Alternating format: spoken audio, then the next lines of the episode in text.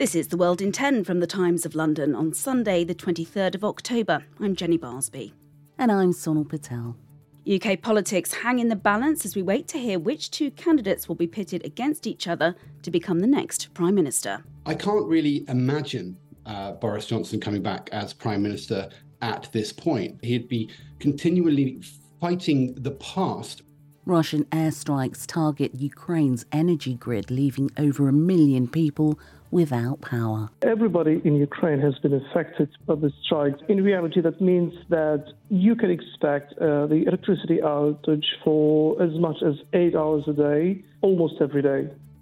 By 2 pm on Monday, the UK will know which two candidates will be in the running to take over from Britain's shortest serving Prime Minister, Liz Truss. At this stage, it could be the man she succeeded, Boris Johnson, who was ousted by his own Conservative Party back in July. In another twist, Mr Johnson and his former Chancellor Rishi Sunak, who lost out to Liz Truss just a few weeks ago, have been holding late night talks, sparking rumours of some sort of deal. Lara Spirit is the Times Red Box reporter. People were hoping that uh, upon flying back yesterday, Boris Johnson would be uh, prepared to, in some way, uh, kind of come to some agreement with Rishi Sunak. Now, whether or not they are able to do that remains to be seen. This morning, allies of Boris Johnson uh, saying that he would be prepared to offer Rishi Sunak a job. Now, when Rishi Sunak has 130 MP nominations and Boris Johnson is trailing behind on 50 four, so nearly three times less, really. I think it's realistic to ask what the incentive for Rishi Sunak to come to that agreement would be. Now, just a few short months ago, John Whittingdale, the Tory MP for Maldon, had called for Boris Johnson to step down. He's now backing him for a second term. He told Times Radio why. Boris Johnson is the person who has the electoral mandate. He won the biggest majority uh, that the Conservatives have had for a generation at the last election. And a very large number of my constituents have spent the last 48 hours telling me that they would like him to come back. When asked whether he thought it would be a good idea for Johnson and Sunak to work together, Tory MP Kevin Hollinrake, who's backing the former Chancellor, gave this response. We want unity as a party. I think the country needs unity. We need uh, stability, and I think the more the Conservative Party in government is united, the better it is for the country. I think we've had enough, enough division, and that's why I'm backing Rishi Sunak. At the time of recording, Penny Mordaunt is the only candidate to officially declare she's running, but she is lagging behind on Tory MP's public support. Marcus Fysh is the Tory MP for Yeovil and is backing her campaign. Penny's a great person. She will put a team together from across the party. Um, she she has the right instincts on on tax and on economic growth and fiscal responsibility, and she's the one who can move us on from this perpetual psychodrama. The leadership hopefuls have until 2 pm on Monday to get enough support to run and qualify for the next stage of the race. The latest on Ukraine now, where Russian missiles have pounded critical infrastructure across the country, causing blackouts in several regions. Ukrainian President Volodymyr Zelensky says Russia has launched strikes on a very wide scale.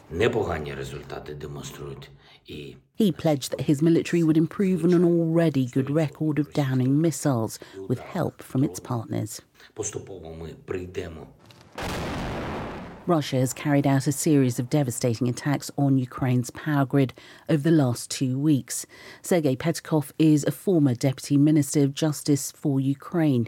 He told Times Radio people there are prepared. People have been ready for it and sharing the advice of how to deal with the situation. For example, I've seen repeatedly the photos of people leaving this uh, kind of a emergency kit supply in the elevators in, in their buildings just in case someone gets stuck there. Moscow has acknowledged targeting energy infrastructure but denies targeting civilians. Sergei says the Russian President Vladimir Putin is buying time. He cannot win on the ground right now. He hopes to win some time before the people he mobilized in Russia will be fully sent to the front lines. The only thing that he can do in the meanwhile is to slow the advance of the Ukrainian army and try to demoralize the population by this sort of attack. At the same time, Russian occupation authorities in the Ukrainian city of Kherson urged civilians to leave immediately, citing what they called a tense military situation. On the way, Taylor Swift breaks records and zombies take over Mexico City. History has been made in China after it was confirmed President Xi Jinping will remain in power for a record third term. China is embarking on a long journey, one filled with glories and dreams. The roadmap has been drawn and the bugle has been sounded. We must forge ahead with enterprise and fortitude and endeavour to create an even better future for our country. Having ruled China for a decade already, he'll now stay on for at least another five years. And after changing the rules that limit a president's time in office, could stay in the job for life. As Primrose Riordan, the FT's South China correspondent, told Times Radio, Xi Jinping is also strengthening the team around him. The other thing that happened, of course, is that he selected the leadership groups that operate under him, so China's top politicians and it, again he was able to consolidate his power even more than we expected uh, and he's named a lot more loyalists to his top groups, um, including the Politburo Standing Committee. The announcement came on the closing day of the week long 20th Party Congress of the Communist Party of China, which takes place every five years. His official confirmation as president, though, will happen in March. You're listening to The World in 10 from the Times of London. Analysis and insight into global events, all in just 10 minutes. The driving force behind one of the world's best known energy drinks and Formula One teams, Dietrich Mateschitz, has died. He was 78. He's the man behind Red Bull. His story is one of those of chance discovery that turned into a marketing dream. The Austrian was a salesman when he discovered Krating Daeng while travelling in Thailand. Joining forces with the man behind it, the Thai tipple was rebranded in 1984 and turned into Red Bull a name synonymous with energy drinks. And it was clever marketing which amassed Mateschitz his estimated $25 billion fortune. The brand's association with extreme sports like surfing, cliff diving, and mountain biking gained momentum with sponsorship, building its reputation within the youth market. His involvement in Formula One began with the Swiss based Sauber team. Three years later, Red Bull bought the failing Jaguar team from owner Ford and renamed it, employing ex Formula 2 driver Christian Horner as team principal. And with tributes to Dieter Mateschitz from the world of motor racing and the latest on the US Grand Prix, is John Jackson. Ferrari driver Carlos Sainz will start today's US Grand Prix on pole position after a qualifying session tinged with sadness on Saturday evening. His teammate Charles Leclerc was second fastest but will drop 10 places on the grid due to a penalty for a new engine, and that adjustment means world champion Max Verstappen will start alongside Sainz on the front row for Red Bull, with Mercedes driver Lewis Hamilton third.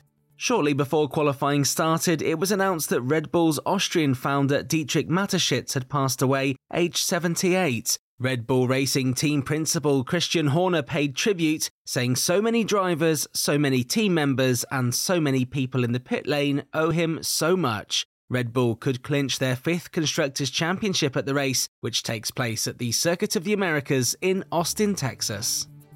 Taylor Swift has thanked her fans for doing something mind blowing as her new LP broke the Spotify record for the most streamed album in one day.